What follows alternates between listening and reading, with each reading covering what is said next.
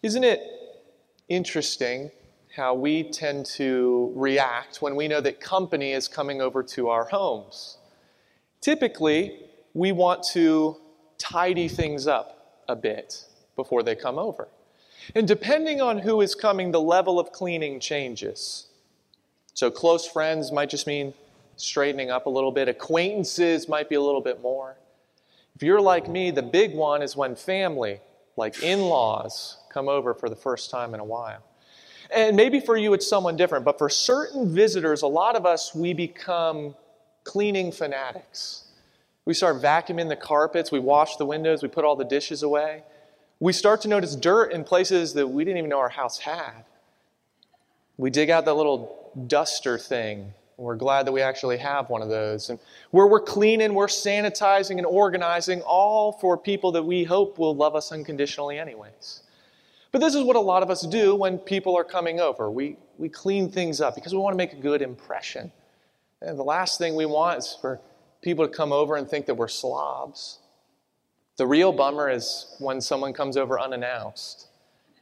The doorbell rings and you shout out, just a second, and you're throwing things in other rooms and closing doors. Yeah, we'll pretend I'm the only one who does that. The point is, when you know things look right, that's when you're excited to have people over. We care about what people think when they visit our homes. What about when people visit our church? What do we hope that people will hear? that they'll see, that they'll experience. We care when people visit our homes because it's personal to us. Well, shouldn't the same thing be true when people visit our church? Let's, let's take it a big step further this morning, a step beyond visitors coming in the door of our church. What if Jesus walked into the doors of our church? What would we hope that he would see and hear and experience? If we knew that he was coming, would that change things for us? Uh, we'd probably be sure to be here on that Sunday, wouldn't we? We might even get here early. We might even go to Sunday school. I bet we'd sit up a little straighter. We'd sing a little louder. We might even volunteer a little bit more. But what if Jesus came to our church unannounced? What would he think? This morning, as we turn together to John chapter 2, We'll begin in verse 13, John chapter 2. I want us to consider what Jesus would think if he came to our church. John chapter 2. And at this point in the Gospel of John, we are picking up shortly after the first miracle of Jesus' public ministry, which we looked at last week. It's at the wedding feast, the wedding celebration. And here Jesus prepares to go to another celebration. This one wasn't in a home, but instead it was at the temple in Jerusalem. John chapter 2, we're going to begin in verse 13. We find this. It says, When it was almost time for the Jewish Passover, Jesus went up to Jerusalem. In the temple courts, he found people selling cattle, sheep, and doves, and others sitting at tables exchanging money. So he made a whip out of cords and drove all from the temple courts, both sheep and cattle he scattered the coins of the money changers and overturned their tables. To those who sold doves, he said, Get these out of here. Stop turning my father's house into a market. His disciples remembered that it is written, Zeal for your house will consume me. All right, we're going to pause right here. Now, Passover, Passover was an important celebration for the Israelites. It's when they celebrated and remembered their deliverance from God out of bondage and slavery in Egypt. Specifically, when the Lord sent the final plague on the Egyptians. In that plague, the Lord struck down the firstborn, every firstborn in the land, but passed over the houses of those who had slaughtered a lamb, put some of its blood on the doorframe of their house. And after that plague, the Egyptians and Pharaoh, they begged the Israelites to get out of there. And every year afterwards, the Israelites were supposed to celebrate Passover, remembering God's power, His goodness, His deliverance. It was a time of great and passionate worship. At least it was for a little while. In Jesus' day, many Jews, they would travel from their towns, from their cities during Passover, even if they lived far off, to come and celebrate at the temple in Jerusalem. You see, the tradition continued, but for many of them, the passion had faded. So as Jesus walks into the temple, he was greeted with the noises of business being conducted, animals being sold, money being exchanged. You can almost imagine the sight, the sounds, the smells of what was a busy market. Now, in of itself, these things weren't bad. After all, some people, they traveled great distances to worship. They would need to purchase animals to sacrifice. They would need to exchange their money for the proper currency. But what may have begun in years past as an opportunity to assist worshipers had slowly become something very different. Now we find that merchants, they use the temple grounds in an important festival as an opportunity to mark up prices and make a hefty profit, all in the name of worship and obedience. For many people, the temple become a place of profit and business, not repentance and worship. Now, there may have been some true worship happening there, but there were also some people who were just moving through the motions. They're just doing these things because they were supposed to. And then there were people who were there that were focused on the bottom line. They were focused on the dollars, the money. They weren't focused on living a life pleasing to God. See, the temple was busy, but it wasn't busy with the spiritual life that glorifies God. Here we're reminded that spiritual activity doesn't always equal spiritual vibrancy, especially when there are impure motives. And in light of all this, we really shouldn't be surprised what Jesus did next. Jesus drove out the cattle, he overturned tables, he yelled for them to stop treating the temple like a shopping center. Instead of walking in and seeing the hearts of people prepared to honor and worship God, Jesus comes in and he sees greed on full display. And here we're reminded that while our Lord is patient humble and loving, we're reminded that he is also passionate that the people of God would be engaged in the proper worship of God. But that wasn't the case here. Maybe, maybe that's why when John wrote this section, he referred to this time in verse 1 as the Jewish Passover, instead of what it was called in the Old Testament, which was the Lord's Passover. Maybe, maybe Passover was no longer the joyous and passionate praise that it used to be. Maybe it had become this shallow obligation that people completed at the appointed time. You see, a lot of what was happening in the temple was religion. The people were following religious requirements, but they weren't pursuing a relationship with God. And so when the Son of God walked in, he was angry at this mockery of worship that he saw. And in the same way, when the church starts to move through the motions of worship, that's when we start to forget that we were meant for a relationship with God. That God is not concerned with the form of worship as much as he is concerned with the heart of our worship. If Jesus came to our church unannounced in the middle of all our activity, what would he see? What would he see? Would he see people moving through the motions? Or would he see people engaged in heartfelt worship? Would he see communion taken out of joyous celebration or out of obligation? Would he see people using their spiritual gifts that he's given them?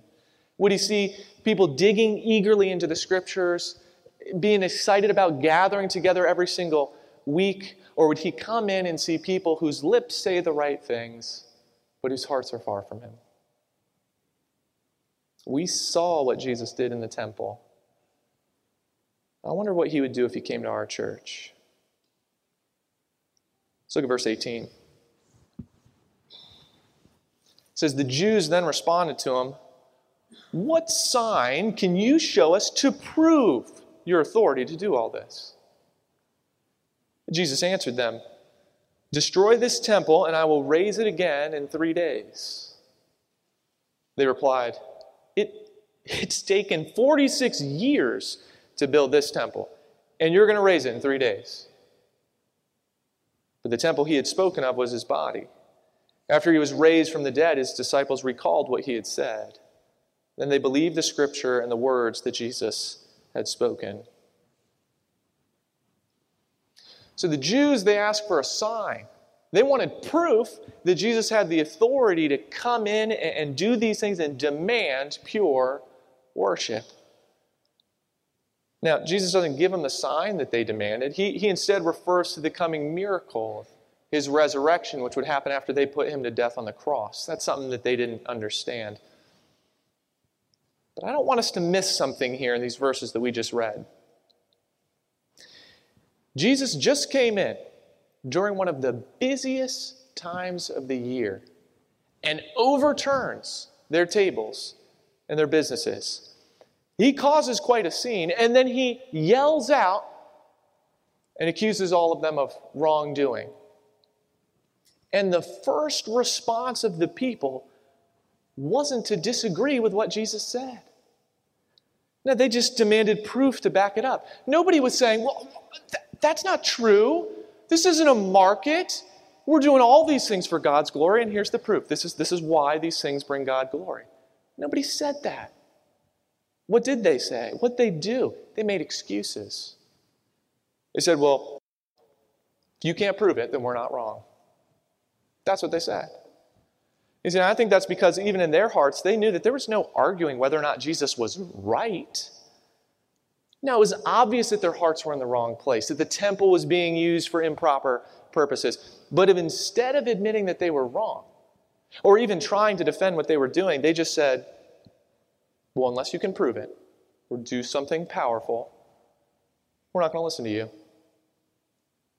They weren't, they weren't concerned with whether or not they were obeying God, drawing closer to Him. They were concerned about being publicly called out in the temple. That's why we know that their request for a miracle or some great show of power wasn't from some sincere desire to change. No, no, they said that because they wanted to justify their behavior. They wanted to justify the things that they were doing in the temple. I was reading that this week and I started to think do we ever do that in God's church today? Do we ever make excuses when our hearts aren't in the right place? When our worship is stale? When we're more concerned about the time on the clock rather than the time spent fellowshipping with believers? Because you see, when excuses outweigh obedience in the church, when we're quick to justify the improper attitudes of our heart, that's when we need to take a step back and we need to reevaluate. That's when we need to make sure that our next response is going to be the right response. Because you see, the response of the Jews was to make excuses. It should have been to fall on their knees and repent. And when, as God's people, we can recognize that we aren't worshiping the right way, that our hearts are in the wrong place, that we're acting out of obligation instead of loving obedience, that's when we need to decide will we repent and do what's right? Or are we going to make excuses and try and justify what we're doing? After all, there's something very important that we need to keep in mind. We're going to see it as we look at verse 23. Verse 23, it says, Now while he was in Jerusalem at the Passover festival, many people saw the signs he was performing and believed in his name. But Jesus would not entrust himself to them, for he knew all people. He did not need any testimony about mankind, for he knew what was in each person. And Jesus didn't perform a miracle for the chorus of excuse makers, although he did perform signs later during the Passover. And many people were blessed to see those signs in fact, some people were wowed by his miracles, but we find that Jesus, he wasn't taken in by the crowds. He wasn't concerned with his popularity among them or how many of them might follow him after he performed a miracle. And John tells us why. Jesus knew their hearts. In the same way Jesus knew that a sign wasn't going to change the hearts of the temple money changers and sellers, he also knew that a lot of these people who saw his miracles, they were there for the show. They weren't there for real heart change. And within that is the important thing we need to keep in mind, believers, it's this Jesus knew their hearts, and he knows ours too. That's important for us to remember because you see, that means that we can put on our Sunday best. We can sing our loudest. We can amen at the appropriate times. But we still need to evaluate our hearts because Jesus sees through all these things. And just as he saw past the busyness of the temple to the improper motives that were there, just as he saw past the superficial faith of those who witnessed his miracles, he sees the very root of our hearts. I think that means we need to ask what does Jesus see when he looks at you and me and we worship him? Jesus is concerned with our hearts. The same way the outward appearance of faithfulness in the temple didn't impress him, the same thing is true in his church today. Jesus is looking for believers who are passionately worshiping him out of a heart of love for their Savior. He doesn't need people who can put on a good show. He wants people who are deeply in love with Him, who are hungry and thirsty for righteousness, who are eager to serve, worship, and live for Him. See, Jesus wants our hearts.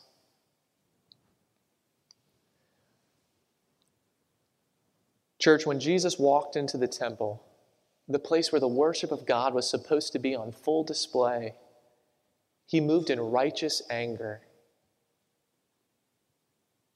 if he were to walk into the doors of our church, what would he do? Would he be pleased with what he saw? Would he perform miracles? Not because we ask in doubt, but because we're moving in obedient faith. If you were to point out areas that we need to improve, would we make excuses or would we be obedient? Believers, please understand something. This is not a rebuke of our church.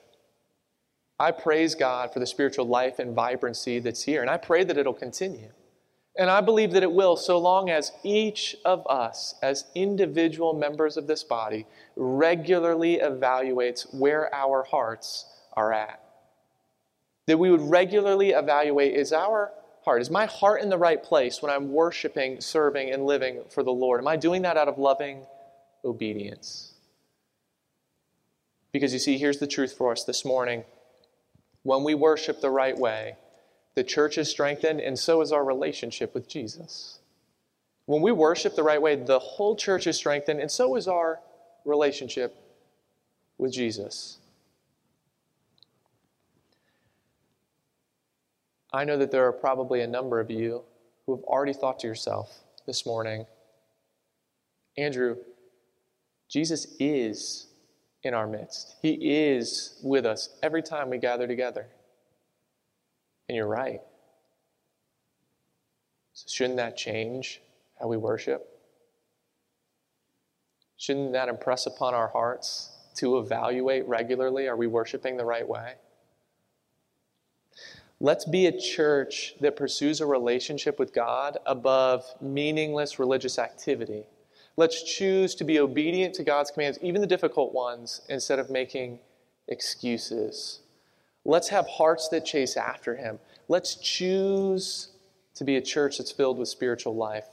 And let's each of us ask ourselves is my worship pleasing to the Lord? If you're here this morning and Jesus Christ is not your Savior, please understand something. Religious activity will not make you right with God. Singing songs, going to church, tithing, praying, these things are good things, but they're not things that are going to make you right in His sight.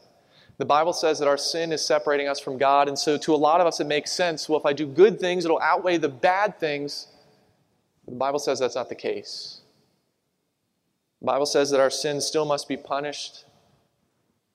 The Bible says at the end of this life, if our sin hasn't been taken care of, the just punishment is we'll be separated forever from God in a place called hell. But the good news is that that's why Jesus came.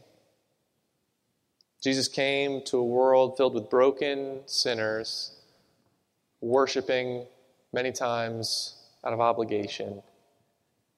And he came and willingly died on the cross to take our punishment for sin, to take our place. And after he died, Jesus powerfully rose from the dead three days later. He ascended to heaven where he stands right now, waiting to offer you the forgiveness of all your sins and a right relationship with him. If you have never made that decision, please understand that being made right in God's sight, receiving eternal life and forgiveness, is not about the things that you do. It's about what Jesus did for you. And the Bible says that whoever will call on the name of the Lord will be saved. And if you have never made that decision, I hope with all my heart that you will do that today. Because coming to this church service won't make you right with God, but putting your faith in Jesus Christ will. Would you pray with me? If that's you, if you're here this morning and Jesus is not your Savior, but you're ready for that to change, please know you can make that decision right now, no matter where you are. Whether you're here in the gym, whether you're watching online, whether you're hearing this on the radio, you can go to Jesus Christ and give him your life.